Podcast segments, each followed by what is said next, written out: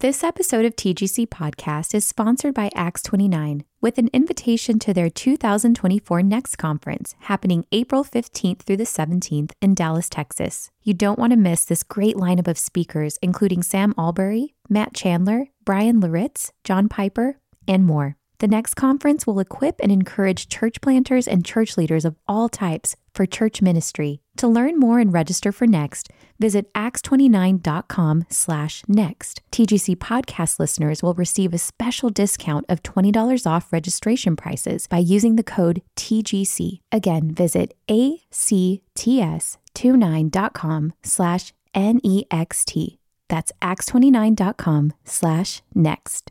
This episode of TGC Podcast is brought to you by Crossway, publisher of the ESV Scripture Journal. Each ESV Scripture Journal pairs the entirety of an individual book of the Bible with lightly lined blank pages opposite each page of Bible text, allowing readers to take extended notes or record insights and prayers directly beside corresponding passages of Scripture. These thin, portable notebooks are great for personal Bible reading and reflection small group study, writing out extended portions of scripture, or taking notes through a sermon series. Pick up an ESV scripture journal wherever Bibles are sold or visit crossway.org/plus to find out how you can get 30% off.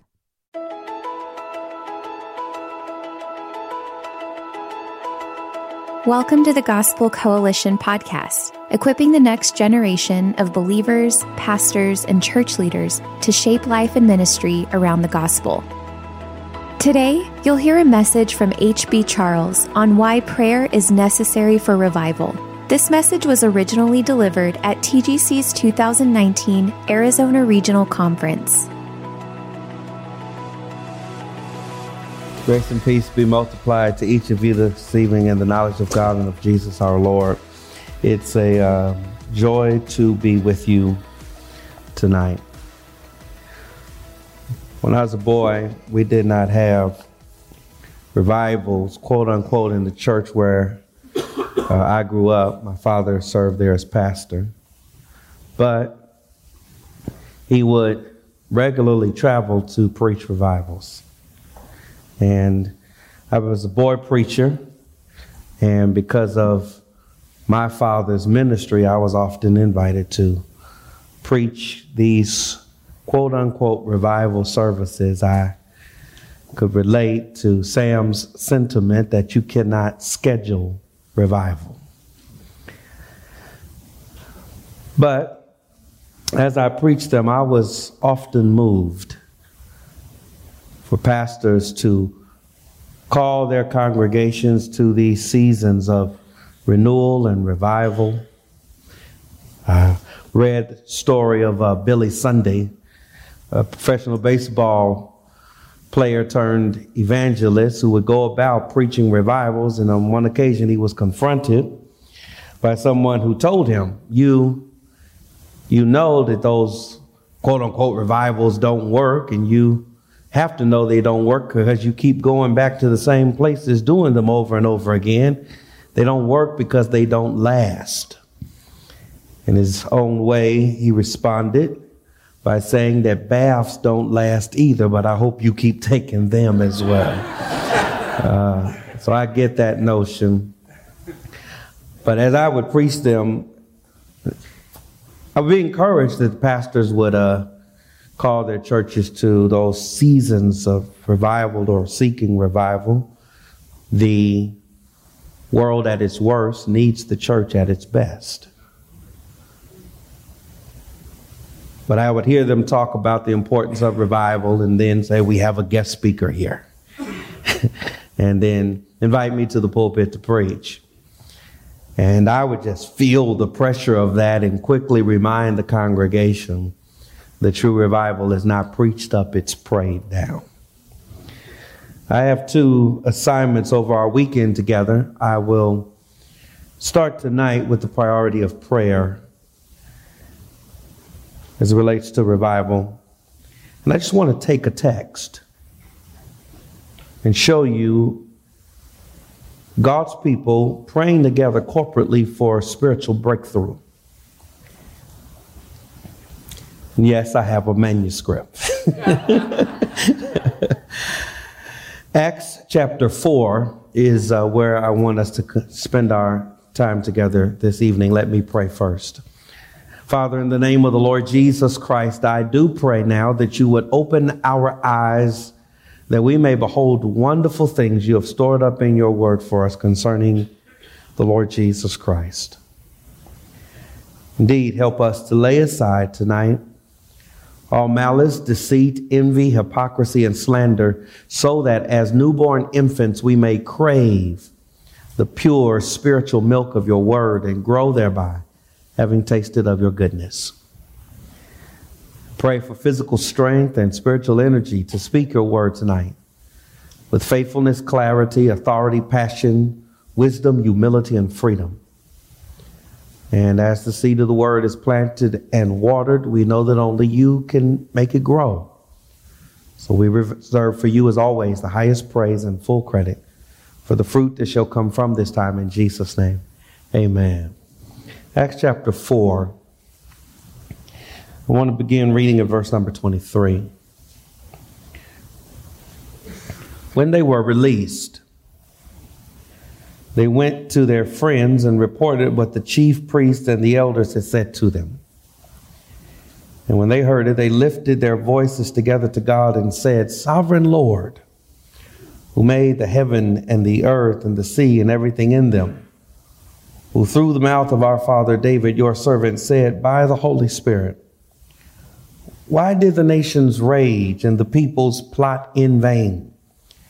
The kings of the earth set themselves, and the rulers were gathered together against the Lord and against his anointed. For truly in this city there were gathered together against your holy servant Jesus, whom you anointed both Herod and Pontius Pilate, along with the Gentiles and the peoples of Israel, to do whatever your hand and your plan had predestined to take place. Now, Lord, look upon their threats and grant to your servants to continue to speak your word with all boldness. While you stretch out your hand to heal, and signs and wonders are performed through the name of your holy servant Jesus. And when they had prayed, the place in which they were gathered together was shaken, and they were all filled with the Holy Spirit and continued to speak the word of God with boldness. Amen.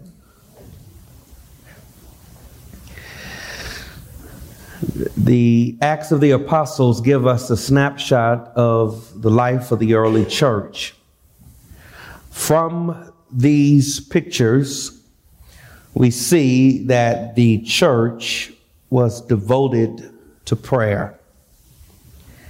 Acts chapter 4, verses 23 through 21 is the first prayer actually recorded in the book of Acts. It is also the longest prayer recorded in the book of Acts. This prayer, I believe, teaches us that the church experiences spiritual breakthrough and revival when believers pray with confidence in the sovereignty of God. The church experiences spiritual breakthrough when we pray together with confidence in the sovereignty of God. That's all the introduction that I have. I just want to spend the rest of the time in the text. Three questions. What moved the church to pray? What did the church pray? What happened when the church prayed? Question number one What moved the church to pray? The impromptu prayer meeting recorded in the text is the aftermath of a miracle performed in Acts chapter 3. Remember, Peter and John were on their way to the temple at the hour of prayer when a crippled man asked for money. Acts chapter 3, verse 6. Peter replied, I have no silver or gold, but what I do have I give to you. In the name of Jesus Christ of Nazareth, rise up and walk. Taking this invalid by the right hand, Peter lifted him up And the crippled man stood up for the first time in his life. The amazed onlookers wanted to know how this grown man, crippled for life, was now healed. Peter simply responded by proclaiming to them the name of Jesus, whom they had crucified, but God raised from the dead.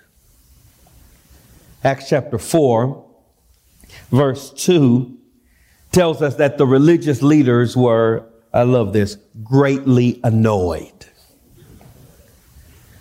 Only a few months had passed since Jerusalem was in an uproar over the crucifixion and resurrection of Jesus.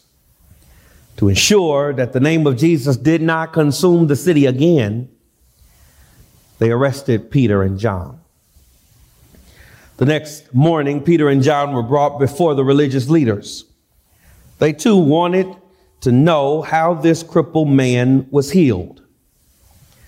Again, Peter simply proclaimed Jesus, whom they had crucified, but God had raised from the dead. Verse 13 says, Now when they saw the boldness of Peter and John and perceived that they were uneducated, common men, they were astonished and they recognized that they had been with Jesus. The religious leaders could not deny the obvious miracle that had taken place, yet they did not want to give glory to Christ for this miracle. So they commanded Peter and John not to speak in the name of Jesus anymore. Verses 19 and 20 read, But Peter and John answered them, Whether it is right in the sight of God to listen to you rather than to God, you must judge. For we cannot but speak of what we have seen and heard. Seems then that the religious leaders just tried to diffuse the situation for the time being. They threatened Peter and John again and then let them go. Verse 23, the beginning of our text, picks up the story. When they were released, they went to their friends and reported what the chief priests and the elders had said to them. Peter and John returned to their friends. Literally, the text says they went to their own. They went to church after they were released. The group was comprised of the other apostles and some of the members of the church, which numbered at this point somewhere over 5,000 people. They possibly met in the very upper room where the Holy Spirit had descended upon them on the day of Pentecost. Note, this is an essential mark of true faith. Genuine love for the people of God. You can test faith by where you turn for support and encouragement and companionship in difficult times. Peter and John went back to the believers and told them about the threats of the religious leaders. Verse 24 says, And when they heard it, they lifted their voices together to God. Notice what they did not do at this crisis moment in the life of the early church. They did not give in or shut up or lay low. They prayed. Further, note that prayer was their first response, not their last resort. They prayed with spiritual unity. They didn't just, they were not just together, they were on one accord in prayer. And I submit to you, this should be our battle plan. We want to see true revival. I need not tell you, we too are in a spiritual warfare. We live in a day and time where there is a conspiracy against the name of Jesus in the media, in classrooms, in the courts, in politics, in, in all of the various aspects of the false value system of this God ignoring, God denying, God hating culture. Unfortunately, this conspiracy is even at work in the church. Notice in the text Acts 4 that the religious leaders did not command Peter and John to no longer teach or to no longer minister to the sick. They just commanded them, don't do it in the name of Jesus. The spirit of the same man centered religion easily infiltrates the church today. It shows up when maintaining the way we do things takes precedence over glorifying the preeminence of Christ. There is still a conspiracy against the name of Jesus. How do we respond? Follow the example of the text, is what I submit. They did not quit or scheme or fight or organize or protest. They prayed.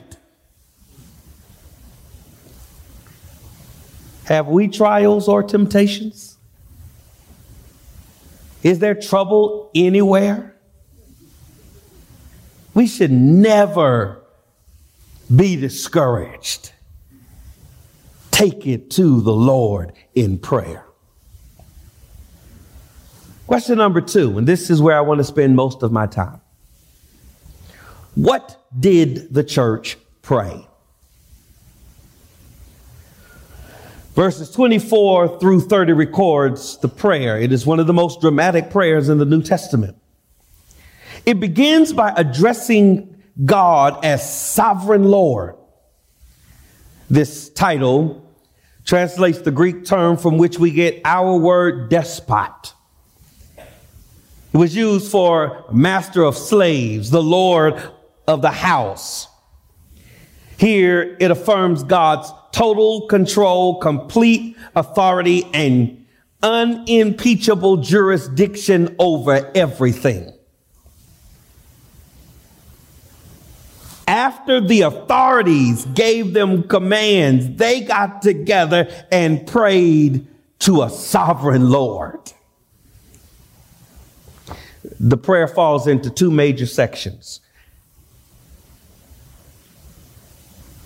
invocation and supplication.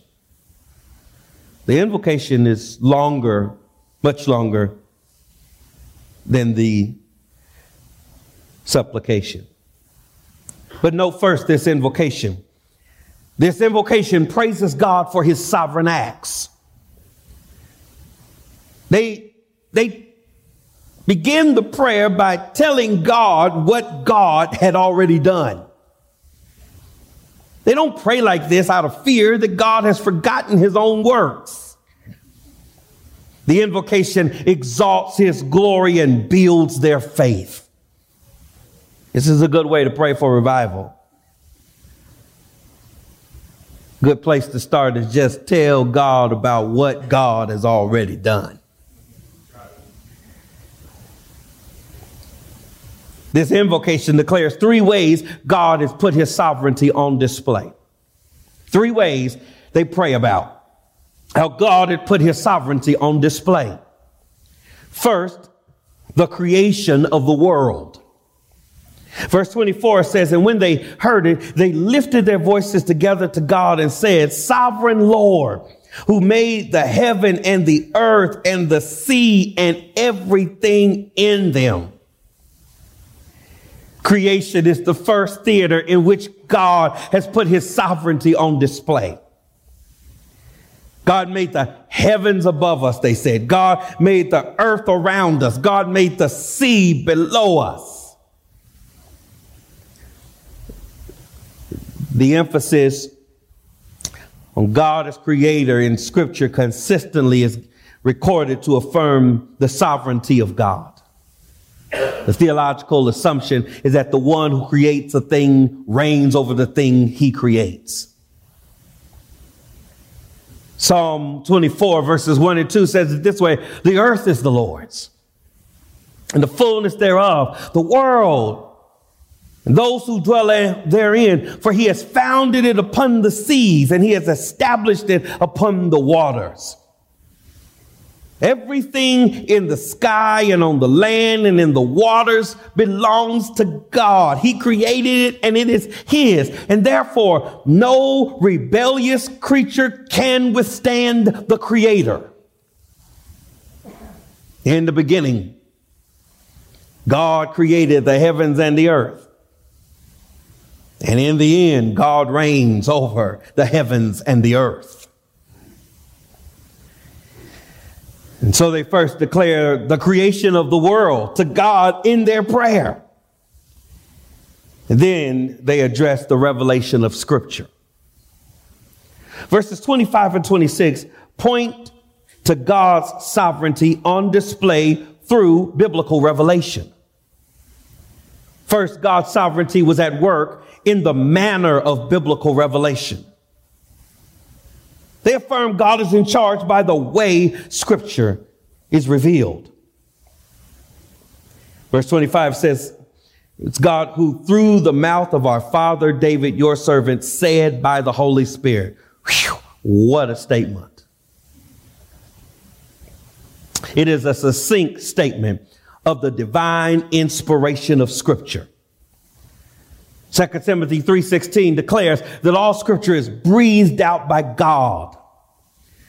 The Bible is not man's word about God. It is God's word to man. Yet it is God's word to man through man.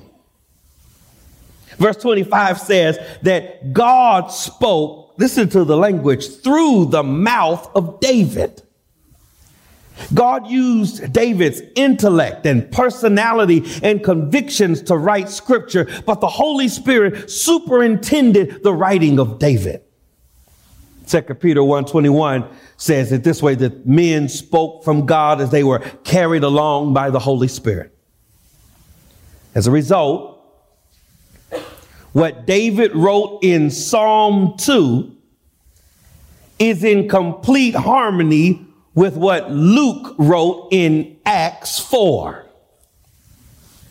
Furthermore, what we find here is an affirmation of the Trinity. Of course, the theological term Trinity is not found in scripture and no specific verse explicitly states that God is one in essence, three in person. But the triunity of God is evident throughout scripture. It's here.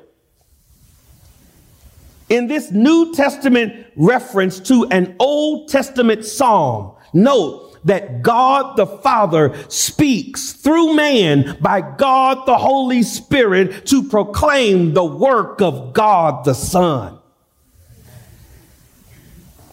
If you need assurance of the sovereignty of God to bring revival, read the Bible. God's sovereignty was at work in the manner of biblical revelation, and God's sovereignty was at work through the message of Scripture. Verses 25 and 26 quote Psalm 2, verses 1 and 2. Psalm 2 is about rebellion against God's anointed king and God's chosen people. But the psalm is considered a prophecy of the coming Messiah. Acts 4 affirms that. Verse 25 asks, quoting Psalm 2, why did the nations rage and the peoples plot in vain? These rhetorical questions address humanity's futile attempts to overthrow divine authority. The word rage here was used for a neighing horse bucking in rebellion.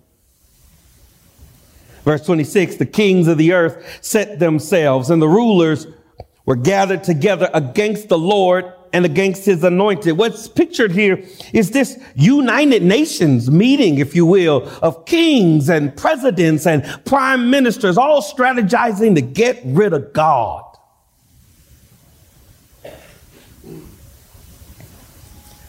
On the grassroots level, the people and the nations and on an authoritative letter, level, the kings and the rulers of the earth are all trying to conspire to overthrow the government of God. I had a long way to go in a short time to get there, so I can't veer off into Psalm 2 further, but I cannot resist that Psalm 2 verse 4 tells us that while the entire earth is conspiring in rebellion against divine authority, God is not in his throne room pacing, figuring out what to do next. He is not sitting in his briefing room determining a military response, and he has not been rushed to some undisclosed location for his safety. but whatever's going on among rebellious creatures, God is right now where he's always been. Psalm 2 verse 4 says he is sitting on his throne. And what is he doing there? Psalm 2 verse 4 says, He who sits in the heavens laughs. Human rebellion is divine comedy. And when God laughs, it's not funny. God is amused by humanity's attempts to get rid of him. And in Psalm 2, verse 6, God says, I've already set my king on Zion, my holy hill. This is why we can pray with such confidence. Listen to what God says to rebellious mankind. It's too late. Jesus reigns. Psalm 2, verses 10 through 12 says, Now therefore, O kings, be wise, be warned, O rulers of the earth, serve the Lord with fear and rejoice with trembling. Kiss the Son, lest he be angry and you perish in the way for his wrath is quickly kindled. All of this is still invocation. They just begin their prayer praising the fact, exalting the fact, rejoicing in the fact that God is in control. He's proven it in the creation of the world. He's proven it in the revelation of scripture. And he's even proven it in the crucifixion of Jesus. Verses 27 and 28 directly apply the quotation of Psalm 2 and verses 25 and 26 to the crucifixion of Jesus. For truly in this city there were gathered together against your holy servant Jesus, whom you anointed, both Herod and Pontius Pilate, along with the Gentiles and the peoples of Israel, to do whatever your hand and your plan had predestined to take place. The parallel between these verses and the messianic psalm quoted in verses 25 and 26 are obvious, I trust. Just a few months before this impromptu prayer meeting, a confederacy of forces came together against Jesus. Herod Antipas, the tetrarch of Galilee, and Pontius Pilate, the Roman governor of Judea, conspired together against Jesus. Luke 23, verse 12 says, And Herod and Pilate became friends with each other that very day. For before this, they had not, they had been enmity with each other. But the conspiracy of Jesus against Jesus did not just take place in the courts of human authority. It was also a grassroots movement. Verse 27 says the Gentiles and the peoples of Israel were were in on it together. Scripture rarely links the Jews and the Gentiles, but here Jews and Gentiles are mutually indicted for the assassination of Jesus, individually and corporately. Sinful humanity plotted to execute Jesus. Notice what verse 28 says. Notice what it doesn't say. It does not say that Herod and Pilate and the Gentiles and the Jews fulfilled their plots, the conspiracy against Jesus, and they did. Nope. Verse 28 says they came together to do, listen to these saints praying to God. They came together to do whatever your hand and your plan had predestined to take place. The language here is not trying to acquit those who were responsible for the death of Jesus. It, it in fact declares all humanity guilty. Yet Here we are shown emphatically that Jesus did not die as a religious nonconformist to the Jews or a political nuisance to the Romans. He died according to the eternal plan of God. The crucifixion happened as God predestined. Maybe the key word you need to get in verse, the big word in verse 28 you need to take note of is this whatever. They, they did whatever your hand and your plan had predestined to take place. Sinful men did what the Lord permitted them to do. Nothing more, nothing less. In John 19, verse 10, Pilate asked Jesus, Do you not know that I have authority to release you and authority to crucify you? In verse 11, Jesus answered, You would have no authority over me at all unless it had been given to you from above. Nothing has changed. Nothing has changed. The enemy can only do what God allows.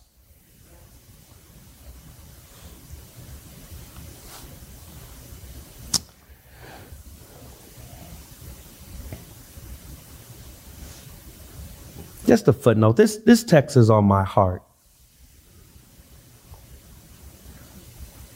Because we are, we are l- living in a period where we are watching the culture increasingly turn in hostility against the Word of God and the testimony of Jesus Christ. And in too many instances, we are panicking because we're losing the home court advantage we thought we had.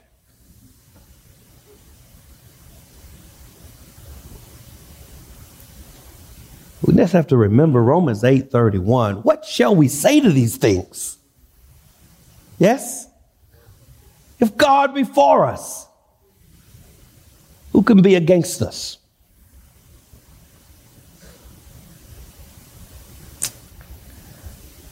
There is the invocation and then there is the supplication. And I would suggest that maybe we don't see revival because we don't pray like this.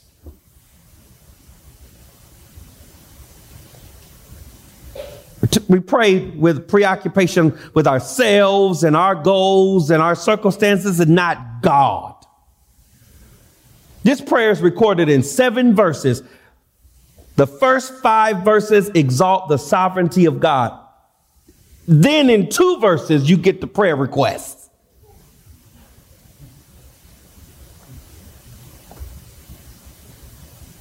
They've got some stuff to talk to God about. But they spend the bulk of the prayer talking to God about God and His greatness and His sovereignty and His authority. This is how we should pray when burdens crush and threats arise and enemies attack. Talk to God about what He is doing more than what the enemy is doing. Focus on God and not the situation. Gaze at God and only glance at Goliath. After exalting God's sovereignty in this prayer, the saints made two prayer requests. There is first a prayer of personal resignation. It's verse 29. And now, Lord, look upon their threats. What a prayer. Look upon their threats. They did not ask God to stop the threats. They did not ask God to prevent the threats from coming to pass. They did not even ask God to convert the ones who made the threats. They just said, Lord, look upon their threats. For the record, these are no idle threats. In Acts 7, they stoned Stephen for preaching the resurrection of Jesus. In Acts 12 2, Herod killed James, the brother of John, with the sword, and then he arrested Peter, planning to put him to death after Pentecost. The church prayed, and the Lord delivered Peter from prison. But it's evident, however, that these religious authorities meant business when they warned them not to speak in the name of Jesus. Yet the church responded by saying, Lord, look upon their threats. It's just a prayer of resignation. They're just giving it to God. They're, they're, they're doing what Hezekiah did. The king of Assyria sent a letter warning Hezekiah not to trust in his God for deliverance. The gods of the nations had not saved them, and Judah's God could not save it from the power of Assyria. Remember what Hezekiah did? He read the message, took it to the house of the Lord, and then spread it out before the Lord. Isaiah chapter 37, verses 16 and 17. Hezekiah prayed to the Lord, O Lord of hosts, God of Israel, enthroned above the cherubim. You are the God, you alone of all the kingdoms of the earth. You have made heaven and earth. Verse 17, Isaiah 37. Incline your ear, O Lord, and hear. Open your eyes, O Lord, and see and hear all the words of Sennacherib, which he has sent to mock the living God. You missed it. Let me try it again. the messenger brought Sennacherib's threatening letter to Hezekiah. Hezekiah read it. And when he read it, he said, He ain't talking about me, he's talking about God. So he took the letter to God and said, Lord, look at this. I just thought you would want to know what the enemy is saying about you. Handle your business. and with the same sense of resignation, the church prayed, Lord, look upon their threats. It's not about us, it's about you. Handle your business, Lord. This is the essence of prayer. Give it to God.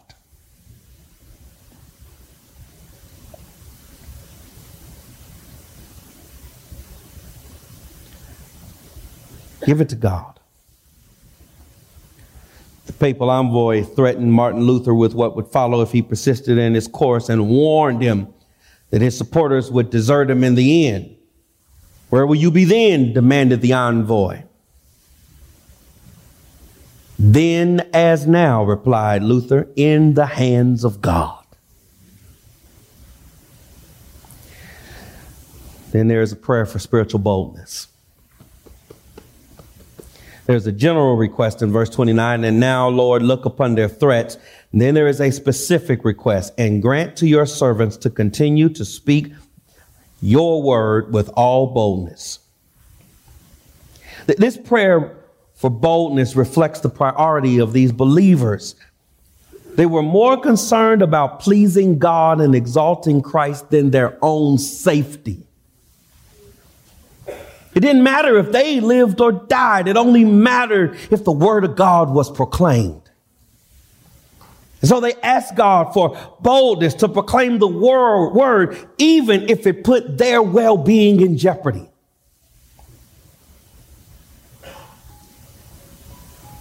Could this be why the gospel is not advancing in your city? Could this be why the church is not considered relevant by so many? Could this be why so many in the church just go through the motions without experiencing true change? Some degree, the problem starts with leadership. We who lead are not as bold for Christ as we should be. We are too comfortable at times with the status quo. We suffer from the fear of man. We are more concerned about being criticized or persecuted or rejected than pleasing God. We choose the path of least resistance. We claim the word of God as our final authority, yet we act or react in unbiblical ways in a crisis. We put the success of the institution of the church ahead of the glory of the head of the church. We are prone to ignore the threats of moral failure, doctrinal compromise, and spiritual divisiveness and fight about things that have nothing to do with making disciples. The church cannot be strong if it is following weak leaders. May we repent of our self reliance and pray for holy boldness. Note this one further thing before we get to the final question. This prayer for boldness is a request for something they already had. Verse 13 says the religious authorities were astonished with the boldness of these common uneducated men. That they prayed to continue to speak the word with boldness. Why did they feel the need to pray for what they already had? They recognize what we need to recognize. Yesterday's grace will not work for today's challenges.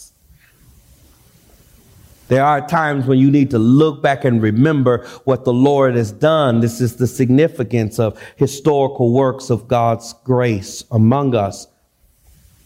But there are also times, Paul will tell us, where you need to forget what's behind you. If you're not careful, yesterday's success can become today's complacency that comes tomorrow's failure. No, no matter how bold you've been in the past, don't stop praying. Thank God for yesterday's grace, but we need what John Piper would call future grace to face what's before us.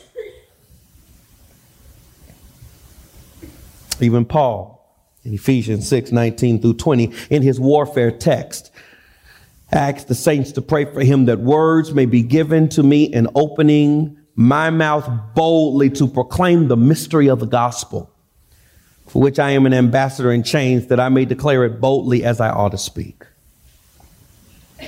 We will only say, do what we ought if God gives us boldness. Very quickly, what happened when the church prayed? Verse 31 says, And when they had prayed, the place in which they were gathered together were shaken, and they were all filled with the Holy Spirit and continued to speak the word of God with boldness. When they prayed, God did something around them and in them and for them.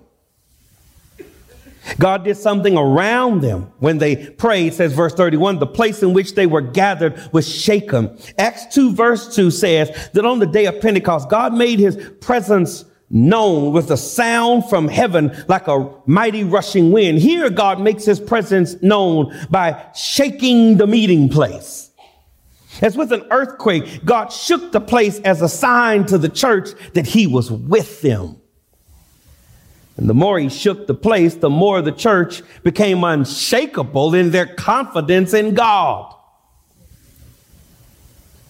Oh, God is able to still move to show that he has everything under control. It doesn't have to be an earthquake. It may be a still small voice. But either way, we should pray that God would be obviously present, actively in charge, and dynamically at work among us.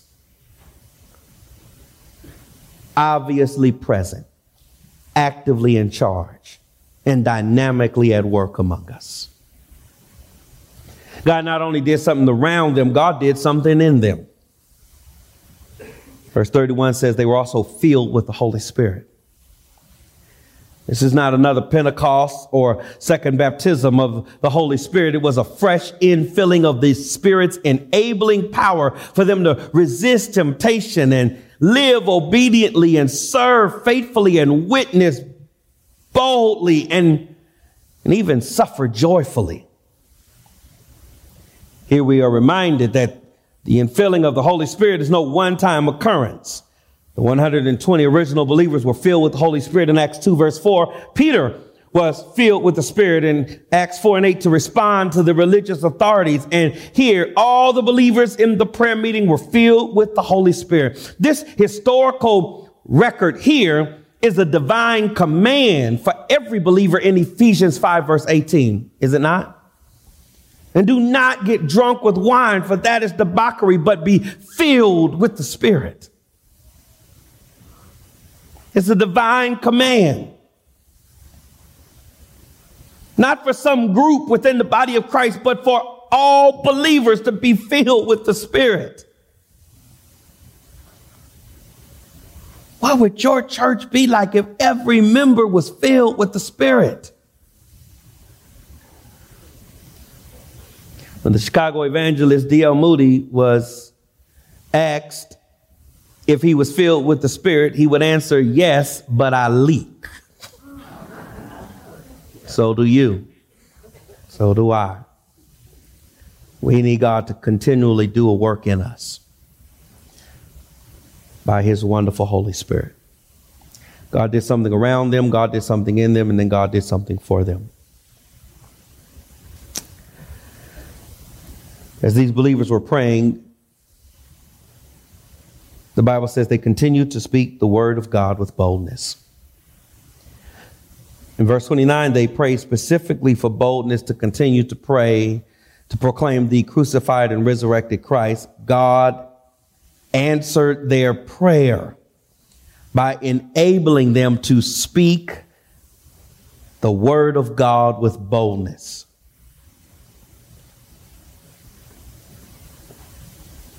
It happens after prayer. There is much we can do to help the situation after we pray. There is nothing we can do to help the situation until we pray. When we work, we work. When we pray, God works.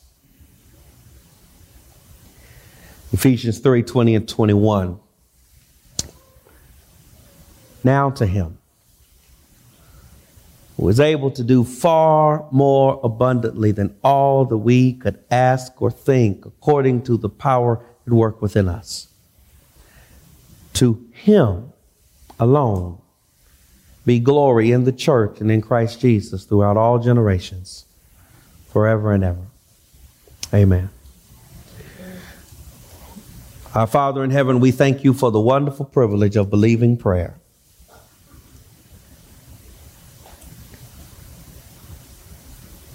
We give you thanks and praise for the blood and righteousness of Christ that opens for us a new and living way to you, and that he is our all sufficient high priest, was passed through the heavens, so that we through him may draw near with confidence to the throne of grace and receive mercy and find grace to help us in the time of need. Thank you that as we We'll hear, have heard, and we'll hear over the course of this weekend about the priority of prayer in the work of revival. Help us to remember that we don't have to pray as some desperate beggar going to a wealthy stranger asking for a big favor. We can pray as confident children to a loving Father, no matter what's going on in the world around us, no matter what's going on in the churches in which we serve and worship and study, no matter what's going on in our own lives. You are the sovereign Lord. There is nothing too hard for you. And if we being evil, know how to give good gifts to our children.